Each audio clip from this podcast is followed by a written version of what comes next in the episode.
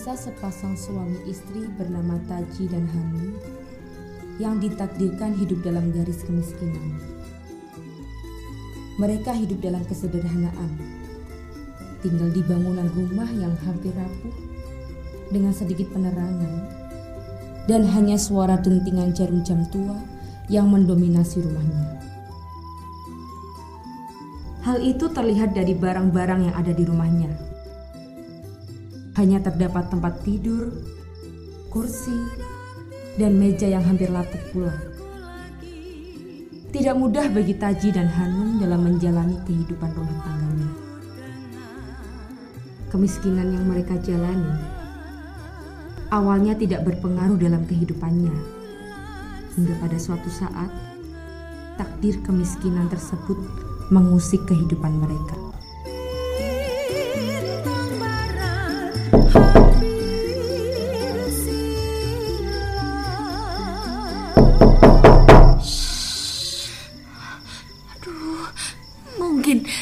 Sekarang giliran kita, Pak. Ya. Aduh, yakin. Pikiranku ke sana.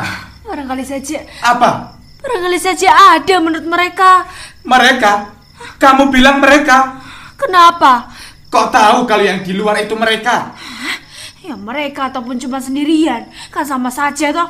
Kalau cuma sendirian, mungkin aku masih bisa mengatasinya. Tapi kalau yang di luar itu mereka, aku tidak yakin. Beda kan?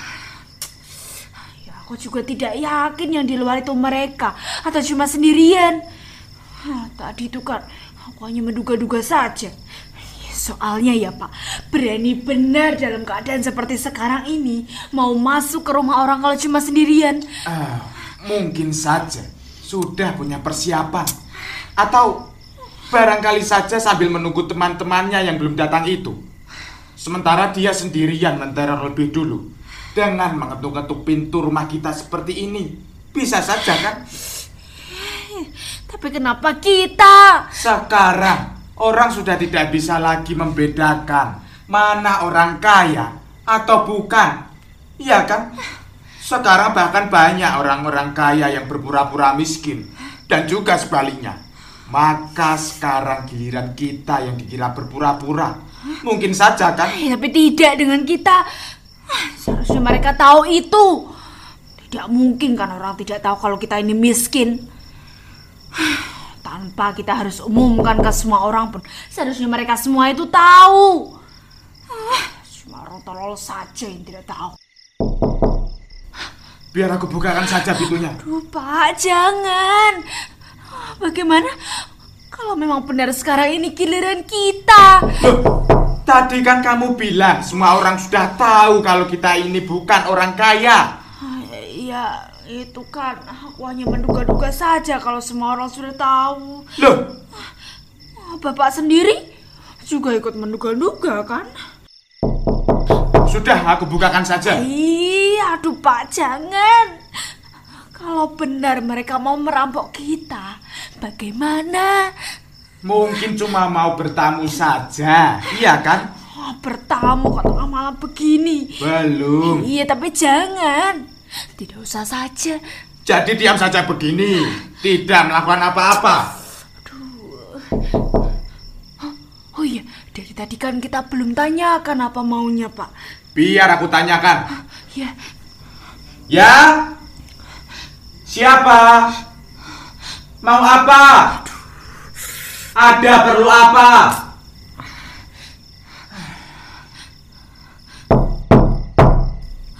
Pasti sudah. Tidak bermaksud baik ini, Pak. Aduh. Woi, yang di luar. Jangan cuma mengetuk pintu saja. Jawab dulu. Apa maunya? Ada perlu apa? Mencari siapa? Kalau tidak ada yang penting, pergi sana. Jangan mengganggu orang malam-malam begini.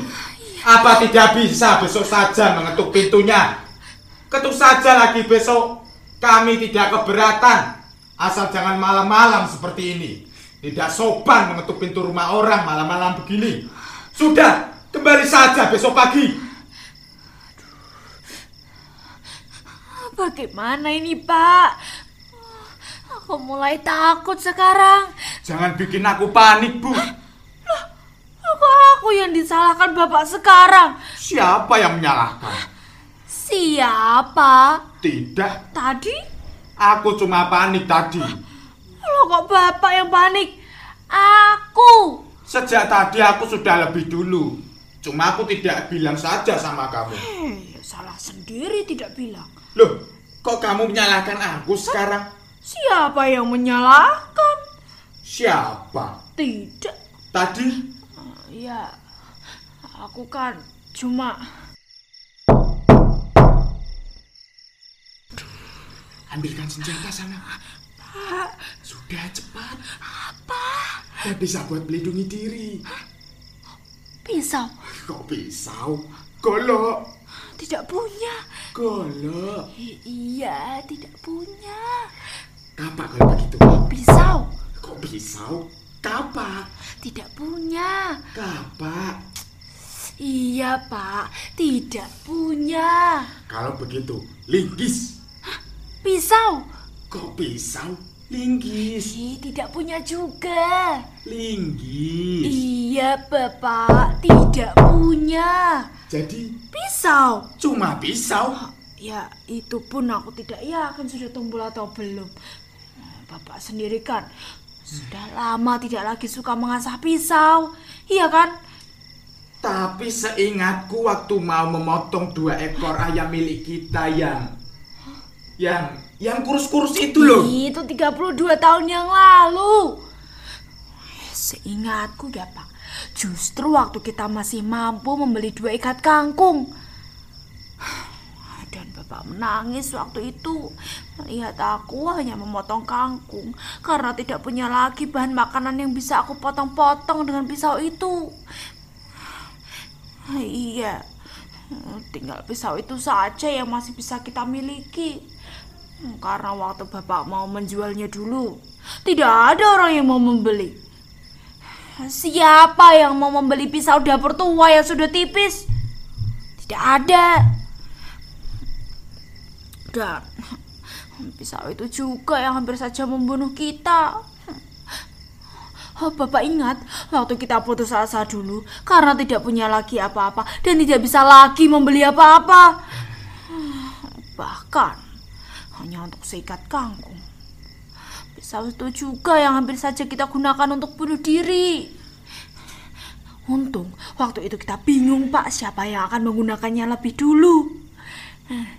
Karena tidak kita temukan kata sepakat, maka sampai hari ini niat bunuh diri kita itu masih kita tunda. Tapi seingatku waktu dua ekor ayam yang kurus itu loh. Itu 32 tahun yang lalu, Pak.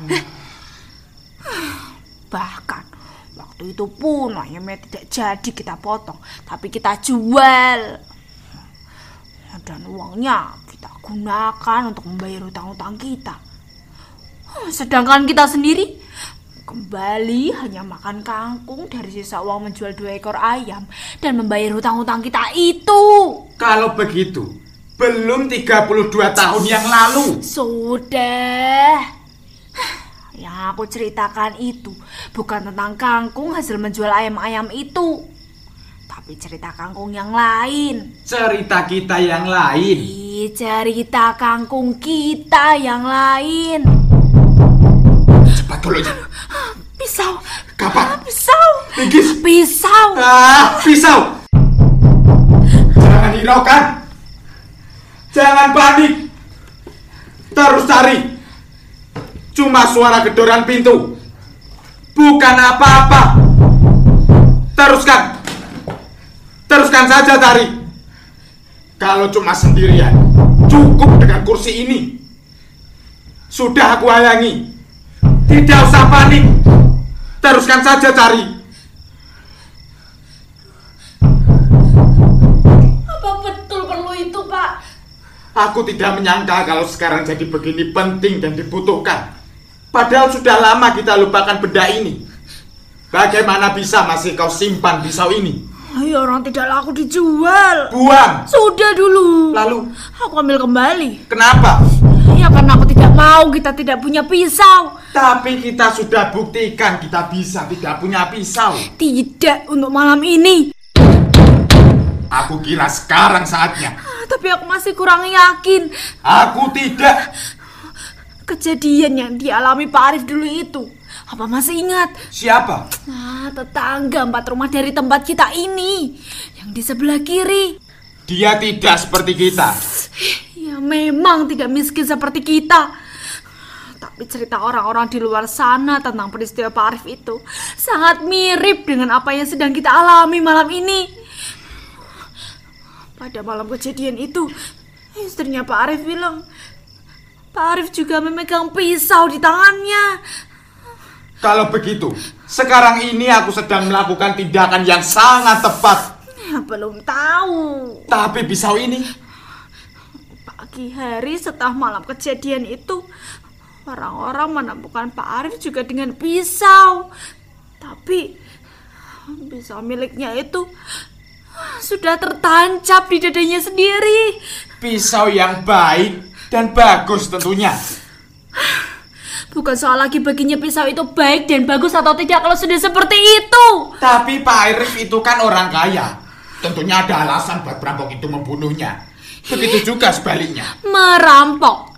Ya merampok. Selalu ada alasannya. Kita tidak kaya seperti Pak Arif. Nah, itu itu bisa dijadikan alasan buat merampok kita, Bu. Kita tidak kaya seperti Pak Arif. Karena kita miskin. Mungkin itu yang dijadikan alasan untuk merampok kita malam ini. Bisa saja kita sudah dianggap menghambat atau merusak nafsu dan kegemarannya merampok. Tanpa kita sadari selama ini. Ternyata kemiskinan kita sudah mengganggu mereka. Tetapi selama ini tetangga-tetangga kita yang tidak miskin seperti kita, mereka tidak pernah protes kepada kita. Tidak mau. Mereka tidak akan membuang-buang energi percuma.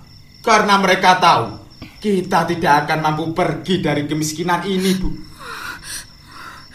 Jadi selama ini tetangga-tetangga kita itu Sekarang saja, malam ini, tidak satu pun dari mereka yang mau keluar rumah buat peduli sama kita. Mereka sebenarnya sudah lama terganggu dengan kemiskinan kita ini. mereka semua itu. Jadi Sekongkol sudah dengan perampok yang di luar itu.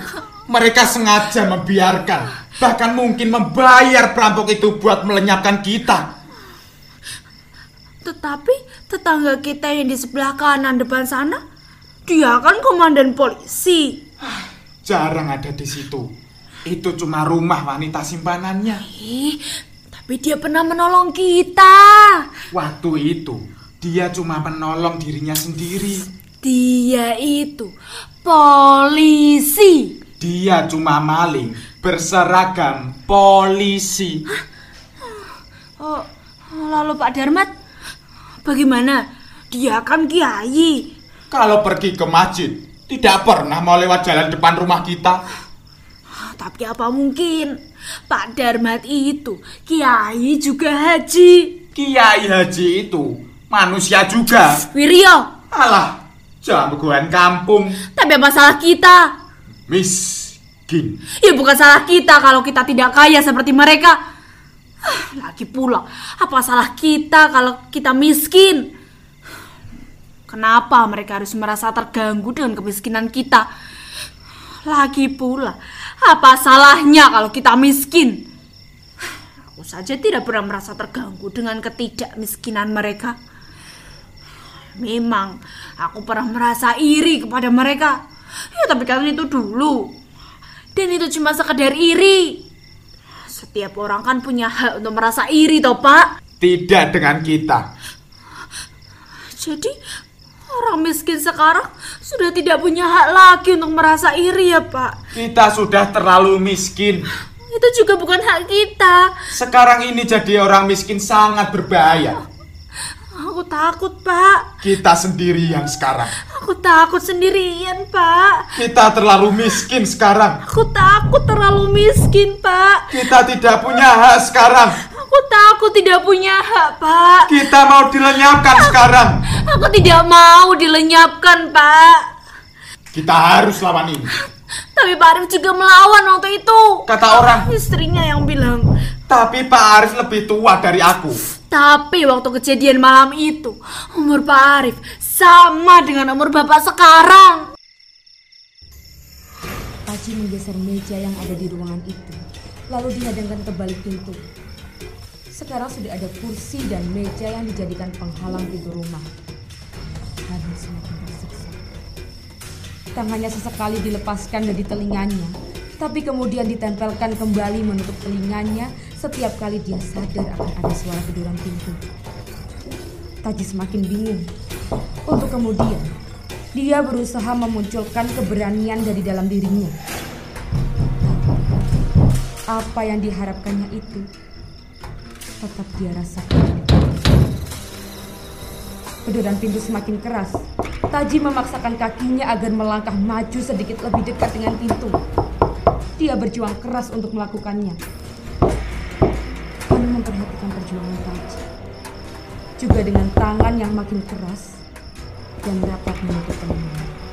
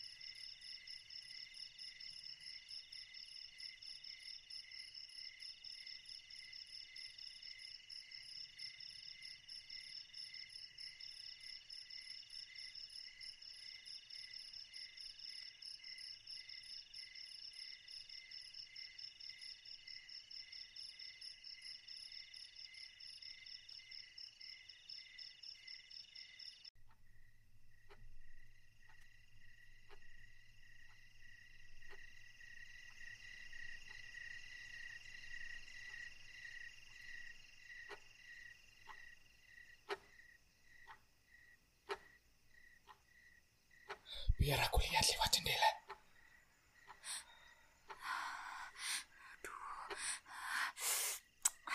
Jangan terlalu dekat, Pak. Aneh. Tiba-tiba pemandangan di luar sana jadi asing buatku. Asing bagaimana? Apa apa kau lupa memasang lampu? Tidak pernah. Gelap di luar. Sudah lama sekali aku tidak pernah lagi memasang lampu di situ. Seharusnya kau pasang lampu sebelum gelap tadi. Laurang tidak ada lagi lampu untuk dipasang di situ. Aku tidak bisa melihat apa-apa yang di luar sana. Oh, perampok itu? Tanah saja tidak bisa aku lihat. Bayangannya barangkali dapat. Cuma gelap. Biasanya bulan ada di sana kalau sudah malam begini. Biasanya dia letakkan sedikit cahayanya di situ. Seperti tahu kalau aku sudah tidak pernah lagi memasang lampu. Tapi malam ini kenapa dia? Apa bulan juga sekarang sudah merasa terganggu dengan kemiskinan kita, Pak? Ah, ini tidak adil, Pak. Tidak benar. Tidak benar. Cuma itu hak kita sekarang. Ketidakadilan. Selama ini tidak kita sadari ternyata.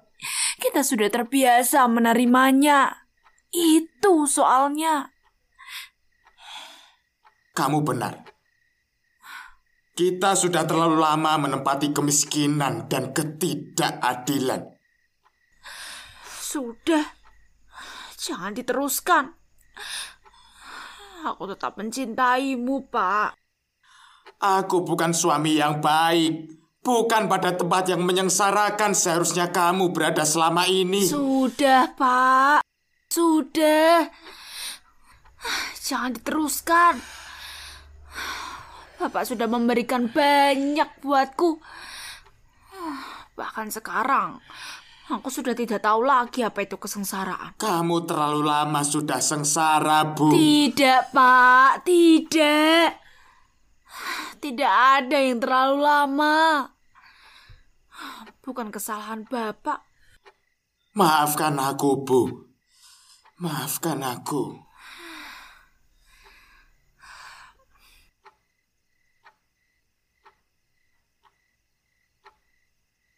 Hanu menatap Taji. Sementara Taji kaku menghadapi pintu. Bunyi suara detak jarum jam kembali terdengar. Mula-mula jauh, untuk kemudian makin lama makin terdengar jelas. Bunyi suara detak jarum jam itu seperti batang-batang jarum yang berjatuhan dari atas, menusuk-nusuk kepala mereka. Hanum kelihatan berusaha menahan ketersiksaannya. Taji masih tetap berdiri kaku menghadapi pintu. Tapi kali ini, justru Taji yang kelihatan lebih tersiksa. Tangan Taji yang menggenggam pisau itu tampak mulai gemetar. Taji mulai basah oleh keringat.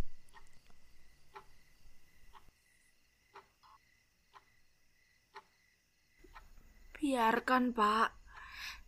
Aku tidak akan menangis. Pak Arif juga menangis pada malam kejadian itu. Lelaki tidak menangis. Istrinya yang bilang. Tidak dengan aku. Tidak akan. Iya, aku tahu.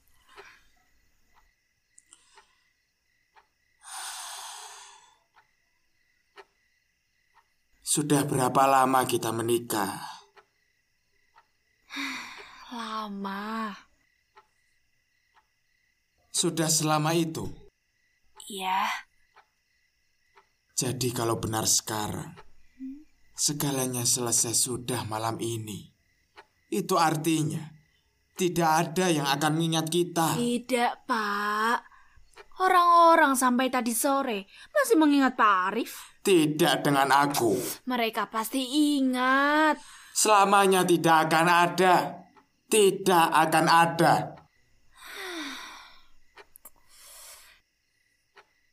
Istrinya Pak Arif bilang, Pak Arif dan istrinya punya tiga anak.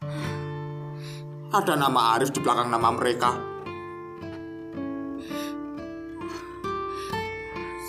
Selamanya tidak akan ada. Tidak akan ada. Orang-orang itu orang-orang lain itu. Mereka tidak mungkin mau repot-repot mengingat kita. Orang seperti kita memang tidak pantas untuk diingat, apalagi oleh orang-orang itu. Mereka sudah terbiasa untuk tidak melihat orang seperti kita.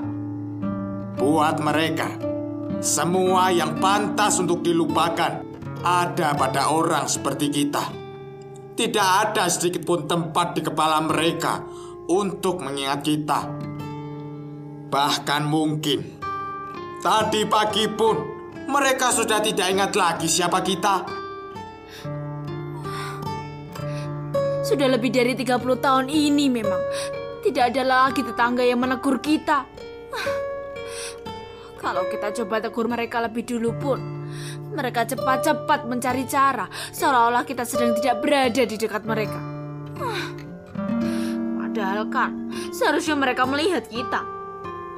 Paling tidak kan kepada bapak, Mereka belum ada waktu itu. orang-orang tua mereka, ibu-ibu mereka, ayah-ayah mereka, nenek mereka, kakek mereka, negeri mereka. Negeri ini tidak berhutang apa pun kepadaku. Tapi bapak ada di sana waktu negeri ini. Aku ikhlas. Aku ikhlas. Bahkan bintang jasa seperti yang mereka lain-lain terima itu pun Bapak tidak dapat. Hah, Padahal kan Bapak yang paling pantas dibandingkan mereka semua itu. Kenapa justru Bapak yang dilupakan? Negeri ini sudah dilumpuhkan mereka. Negeri ini tidak. Tapi kita, Negeri ini dipaksa untuk tidak menerima kita tapi di luar negeri ini, kita masih dikenal. karena sering dijual. Tapi kita masih hidup. Tidak bagi mereka. Kejam, Kita sudah lama mati buat mereka. tidak punya hati, Sudah lama mati. tidak punya perasaan, Sudah lama mati. tidak punya moral. Sudah. Jangan memaki. Mereka bukan manusia. Kita ini yang bukan manusia. Apa susahnya untuk punya hati, punya perasaan, dan punya moral? Kita saja yang miskin masih bisa memiliki itu. Mereka kaya. Tidak bisa menjaganya.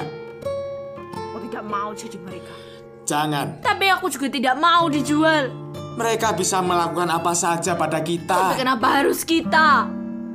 Kenapa bukan yang lain? Kita inilah yang lain. Tidak. Ah, Masih banyak yang lain. Kita ini yang masih banyak itu. Ternyata mereka yang selama ini miskin. Ah, Itu sebabnya mereka tidak mampu memilikinya.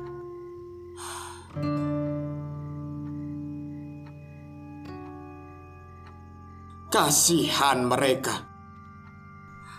Aku maafkan mereka. Kasihan mereka. Tidak tahu bagaimana seharusnya berperasaan. Aku maafkan mereka. Kasihan mereka. Tidak tahu bagaimana seharusnya berhati. Aku maafkan mereka. Kasihan mereka. Tidak tahu bagaimana seharusnya bermoral. Aku maafkan mereka. Kasihan mereka. Aku. Aku maafkan mereka.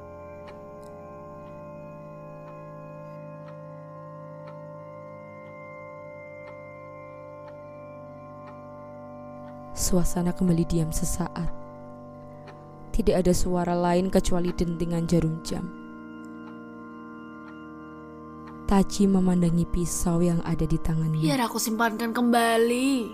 Hanum pun hendak menyimpankan pisau itu. Pak. Biar Namun Taji kembali cemas. Jika nanti sesuatu terjadi padanya. Kalau terjadi sesuatu padaku, Pak, Dengan perlahan, Hanum meyakinkan Taji bahwa tidak akan terjadi apa pun padamu. demi keselamatanmu sebaiknya. Tidak. Aku tetap di sini bersamamu, Pak.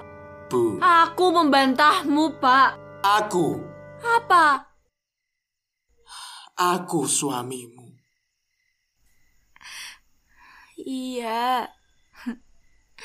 Kau suamiku.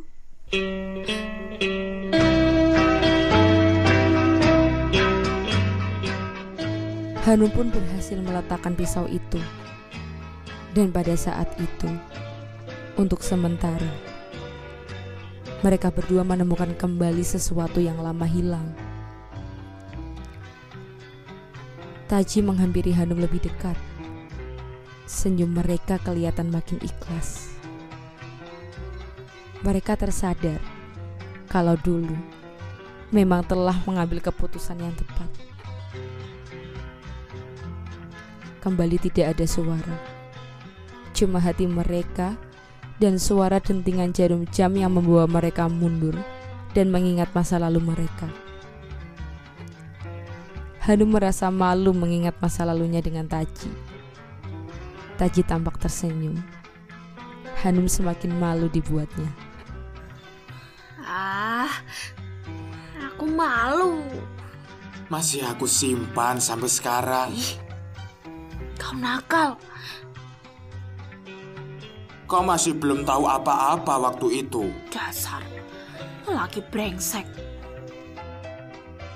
Aku tahu kau berusaha menutupi perasaanmu malam itu. Ah, Kau permainkan aku. Hmm, Mestinya aku tolak saja malam itu. Setelah malam itu, aku tahu kau tidak bisa lagi jauh dari aku. Eh, jangan sombong. Tidak ada yang bilang begitu. Kalau tidak karena sinar matahari yang mengganggu kita lewat jendela kamarmu waktu itu, belum tentu kau minta aku pergi waktu itu. Lelaki memang tidak bisa menyimpan rahasia.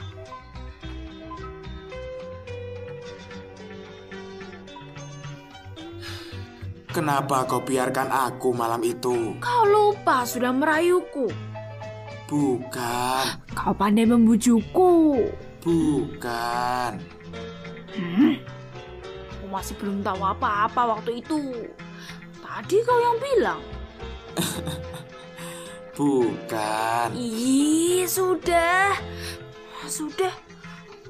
Jangan menggoda aku terus. Kau sendiri kan tahu kenapa. Tanpa ada sekelebat peristiwa ada pada mata mereka. Hingga dentingan jarum jam kembali membawa Taji menanyakan hal lain kepada Hanum. Kenapa kau teruskan? Orang tuamu menolak aku, Aku tidak menolakmu. tapi mereka membuangmu akhirnya. Tidak. Aku yang pergi Mereka tidak mau lagi kau ada di sana. karena tempatku di sini.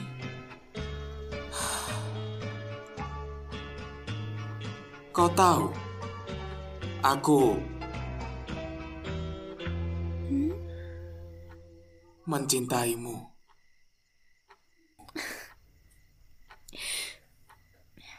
Iya.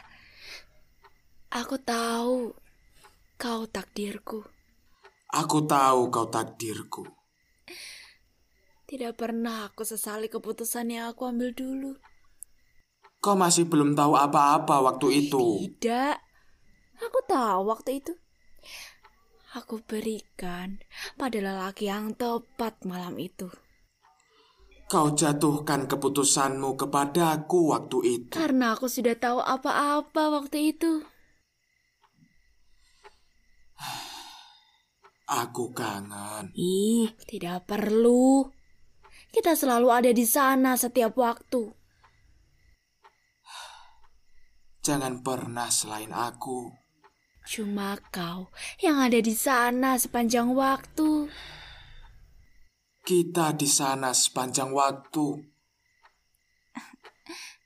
Tidak akan mau aku di sana kau bukan kau. Sudah kudapatkan anugerah terbesarku dari Yang Maha Kuasa. Dan aku syukuri selamanya.